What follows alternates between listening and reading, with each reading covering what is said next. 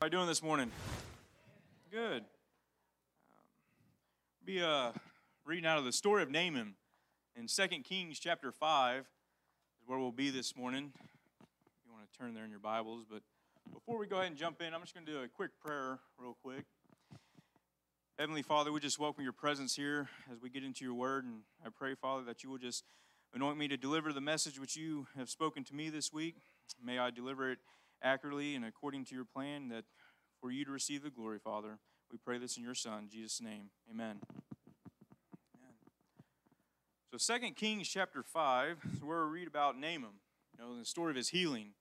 Um, there are several different lessons in this uh, story, but we're going to focus on a couple. We're going to focus on the witness, and we're going to focus on Naaman's response. Um, and um, before we start, I am reading out the NASB. Um, I know Kyle preaches out of the NSV, which I will be getting one of those just for uniformity purposes.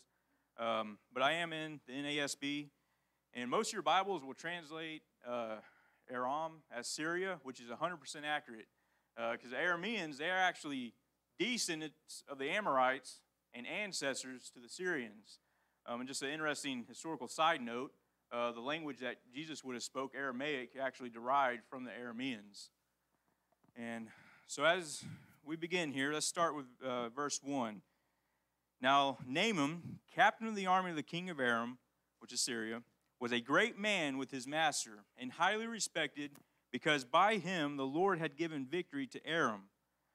The man was also a valiant warrior, but he was a leper. Look at that. Naaman had a lot of things going for him. He's a general of the army, had favor with the king, you know, and we'll see in a few verses later, the man had wealth, so he had power.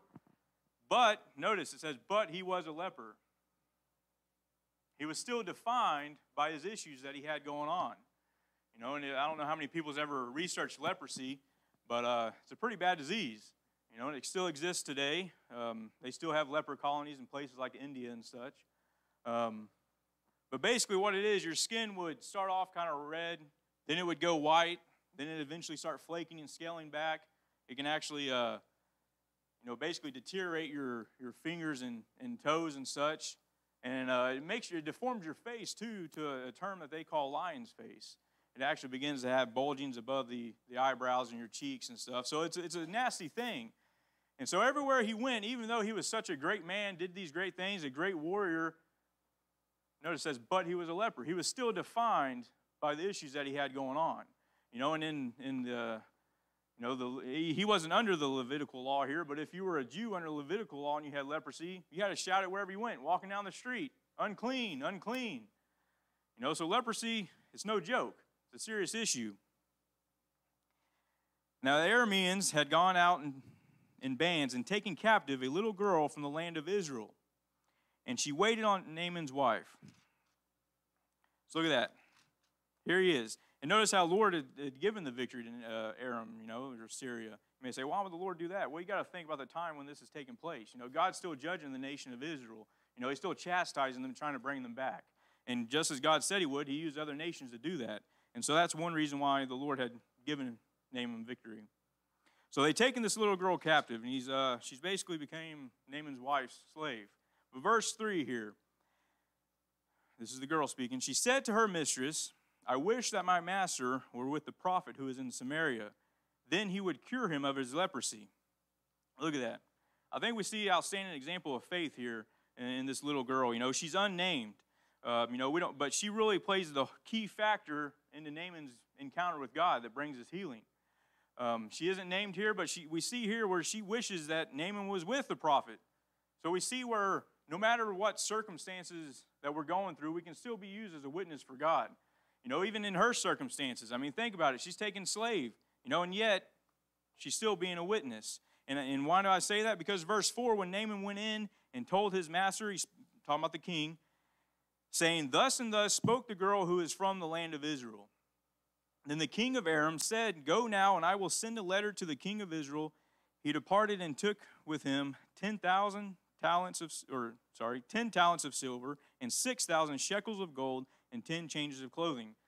So back in verse 4, when it says, Thus and thus said the girl, that thus and thus, some translations say thus and so, what she said, I don't think it was just one simple statement, you know, that was made and Naaman was like, all right, I'm going to go. I think she was probably witnessing over a period of time. She probably spoke about God's character, about how God interacted through the prophets, about, you know, uh, everything that God stood for. She probably gave uh, testimonies to what God had done in the past for, the, for his people. Maybe even spoke about, you know, Moses and all that went on then. So even though she was taken captive, she was still being a faithful witness no matter her circumstances that which she was in. You know, and, and that, that kind of tells me, you know, no matter where we can find ourselves, we can still serve a purpose for God. We can still be a witness for Him. Because uh, her circumstances are probably about as low as they can go. You know, she was taken captive. Uh, but she still cared enough to speak up. She still um, had faith enough to believe that, hey, God would heal this man. And, and I think we kind of see a little bit of Naaman's character too. I, I don't think he was uh, an evil man, so to speak, because, you know, uh, she obviously cared that he got healed. Uh, so she was compassionate towards him in, a, in some form or matter. So the thus and thus, I think she probably spoke pretty often about God, and his character, how he acted. Enough for even the king to say, All right, Naaman, go ahead and go. So we see her response here. Now let's go with verse 6. He brought the letter to the king of Israel, saying, And now, as this letter comes to you, behold, I have sent Naaman my servant to you, that you may cure him of his leprosy. Look at this, verse 7. When the king of Israel read the letter, he tore his clothes and said, Am I God to kill and to make alive, that this man is sending word to me to cure a man of his leprosy? But consider now and see how he is seeking a quarrel against me. Look at that. His response was in fear and panic. You know, he's like, oh, this is a trap. He's telling me to heal this guy. I ain't going to heal him, and he's going to send his armies back down here and, and, go ahead and clean us out. Well, I think uh, that's a uh, very stark contrast compared to the girl's faith back in verse 3 to the king of Israel's faith here. He, he went in pure panic. He, he didn't even think about God, he didn't even think about God's prophet. You know, he didn't even consider it as an option. He just immediately assumed it was a, a trap.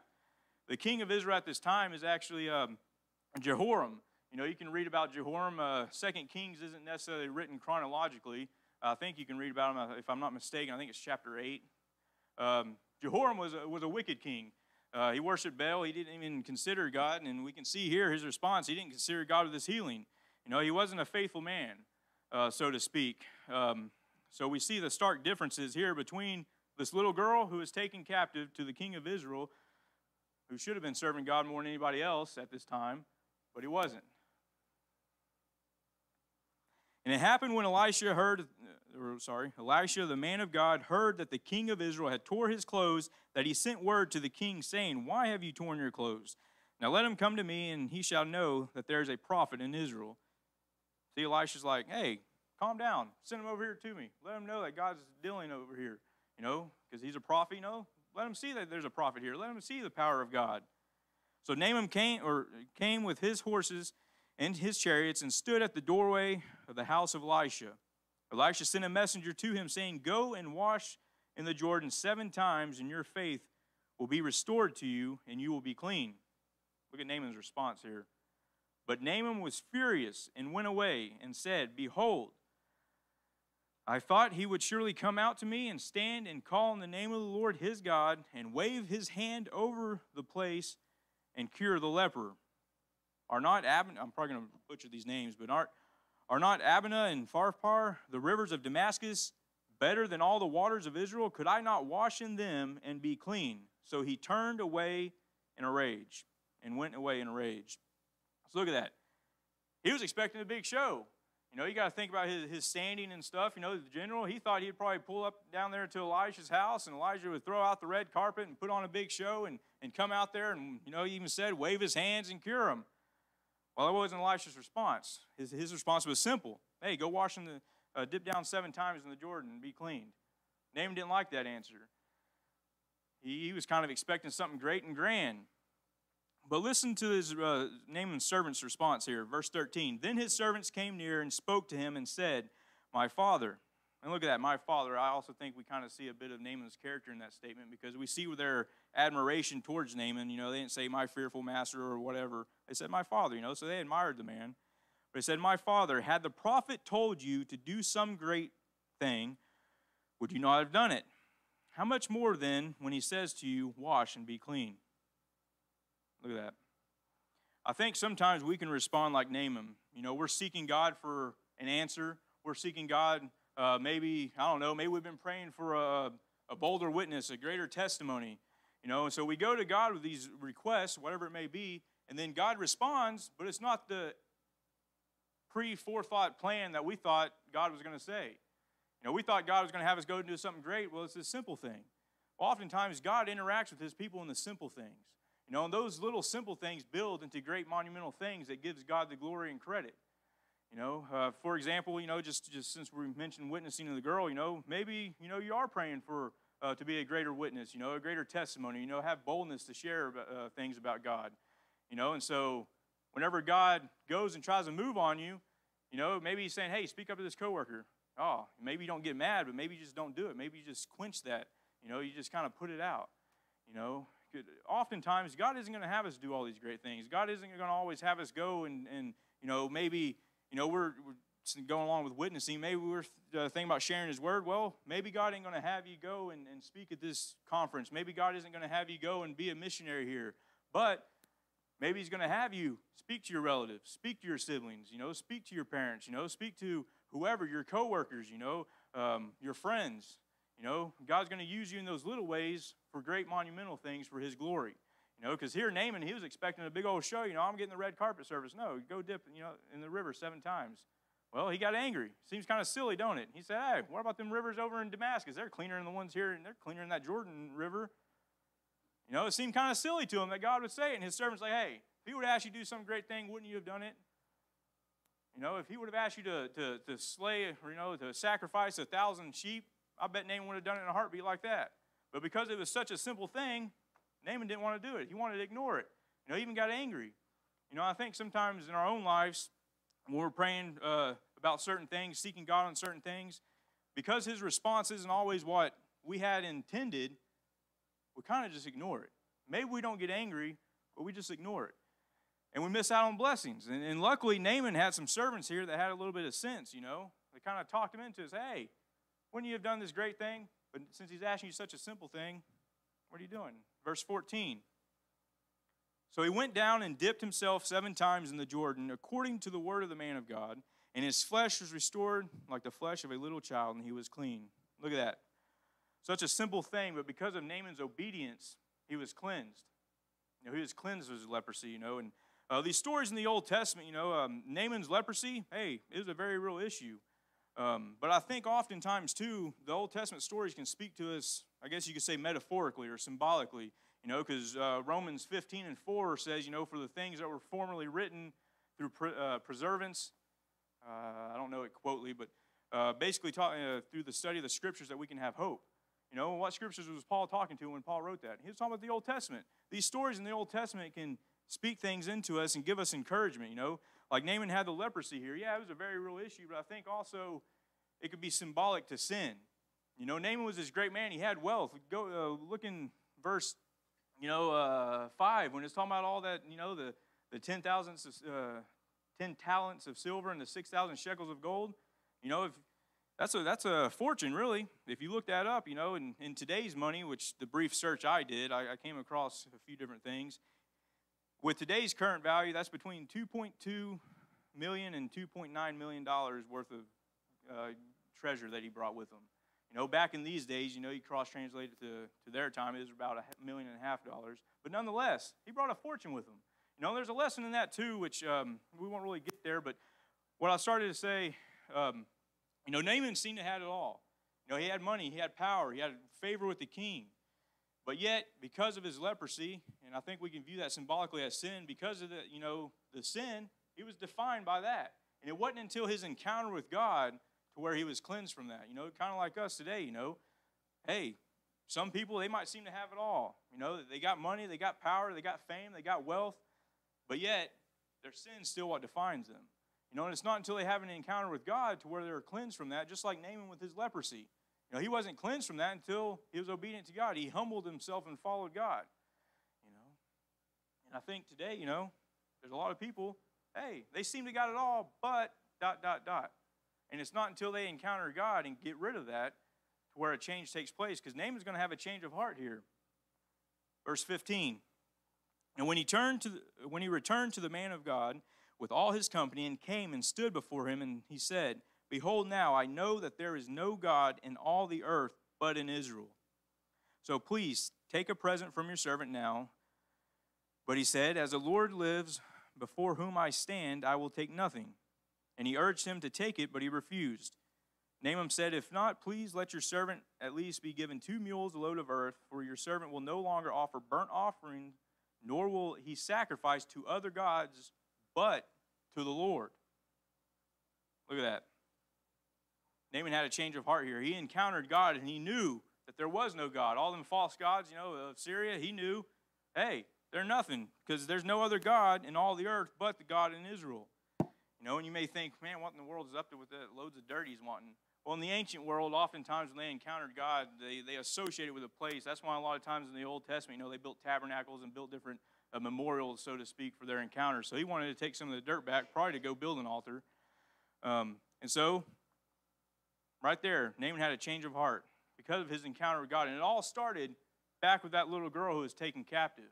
You know, she's really the key player in all this. You know, and, and she's not even mentioned, but if it weren't for her, perhaps none of this would have ever happened. And I'm not going to say God put her in captivity for Naaman's healing, but I believe God orchestrated in that way to where through her being in captivity, he was healed.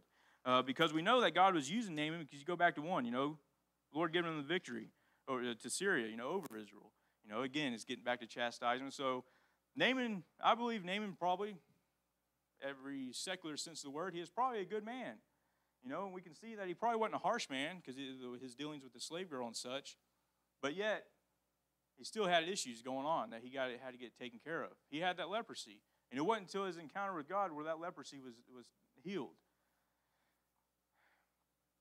So, if I can say anything about this morning, you know, no matter where we are in our circumstances, we can be used by God for great things. You know, that thus and thus or thus and so that she spoke to Naaman, I believe it was more than just a, a couple words, thus and thus. Because in order for Naaman to go on that journey and travel that far, and for the king of Syria to grant him, all right, go ahead, Naaman, go ahead. I bet she often spoke about God. You know, she probably went into detail about who God is, you know, how God interacts with our lives. That's probably how he went to go seek the prophet in the first place. So you and I, you know, we can be witnesses. You know, we're all called to be witnesses. You know, we're all called ambassadors of Christ. You know, uh, in the New Testament, you know, speaking to us today, God doesn't need another missionary. God doesn't need some other uh, person to go start this great thing. He needs you where you're at. And He can use you where you're at to impact the lives of the people that you encounter every day as we go out. Because you're going to see people, and I'm going to see people that Pastor Kyle may never brush shoulders with. You know, and how are they going to hear about God? You know, how's our coworkers going to hear about God if we know they're an atheist? We know they don't ever go to uh, church or anything. They never look up sermons online. How are they going to hear about God? Through you. Through your testimony, you can cause someone to get healed like Naaman. Now I'm talking. Uh, now I'm talking spiritually healing. You know, saved. You know, they can find salvation in Christ. How? Through you, through your mouth. This little girl, and it's interesting that it says little girl. You know, if you do research on ancient uh, Israel and such, uh, girls were often married between 14 and 16, and men between 17 and 19. So we don't know how old she is. Her age is pretty much irrelevant, but she is probably around 11, 12 years old, I would assume. That's just me talking. But um, even this little girl had such an impact where Naaman was healed. And we think that God can't use us, you know, in these little, you know, ways that we think are insignificant. You know, I, I know oftentimes when we do pray, we probably do have a, an idea of how we want our prayer to be answered. Hey, we want this great thing. You know, put me here, Lord. Well, Lord's saying, no. Stay right here for now. You know, you, you might get there later, but start right here. You know, so let's be obedient to, to God when He speaks. To what us may seem insignificant, oh, I can't talk to that person. You might be the only person that put in their lives to be a witness to them. So let's be obedient to God. You know, let's don't respond like Naaman. You know, he got mad and he was furious. No, that's not what I want. You know, well, don't let us quench God's Spirit working in our lives because the answer isn't what we thought. It's not as great as we set in our own mind. How many times did people travel to, to Christ and, you know, traveled many miles and they came to him with an uh, issue or a need? And he said, Go, your servant's healed. Go, your daughter's healed. You know, simple, simple words. But yet, the impact was great, wasn't it? It's because their faith. You know, so let's try to mimic the faith that this little girl had. Even in her current circumstances, she still cared enough to speak out. She had faith enough to believe that if she could get Naaman to the prophet there, that God would heal him. Let's try not to limit God or, or set standards for God when we're seeking things. Let's be obedient, even if to us it seems as silly as going and dipping down in a river seven times. Let's respond to God and see what He can do. You know, every one of us, you know, I know every one of us in our hearts that are here this morning, we care about serving God. We want to serve God. We have that desire in our heart to be His witnesses. So as we're praying and seeking God, let's be obedient to the Spirit when He speaks to us. You know, it won't always be what we want. I know my prayers, they're not always answered the way I want them. But if we're obedient in that, let's see what God can do in our lives. See what kind of glory we can bring Him with our life. You know, because it's all about Him. We're His servants. You know, it don't have to be some great thing in our mind that we have to do. But no, do the simple things. We can be great men and women of God. We can make great impacts to those around us who we encounter throughout our lives. You know, or um, I think sometimes the hardest people to witness to are our families. You know, for whatever reason that is, it's probably a trick, but for whatever reason, but go and, and let your bubble be your missionary field for God. We don't always have to go to Africa. We don't have to do these great things. We don't have to go on some great journey or whatever. Every one of us here, where we're at now, we can be used by God for monumental things.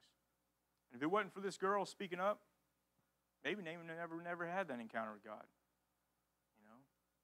But through her speaking up, Naaman was saved. And no telling's what he did when he went back to Syria. I mean, he, and the man in his position and power, you know, who knows? We know that he goes on to say, you know, hey, he even tells Elijah, you know, the next verses, I won't read it, but he even tells Elijah, hey, you know, when my master, speaking about his king, when he goes into the, God of Raman and bows down, and I go with him because, hey, I'm his general, just know I'm not bowing down to the God, but I'm worshiping, you know, he, essentially he's saying he's worshiping um, the God of Israel. And Elijah says, hey, go in peace.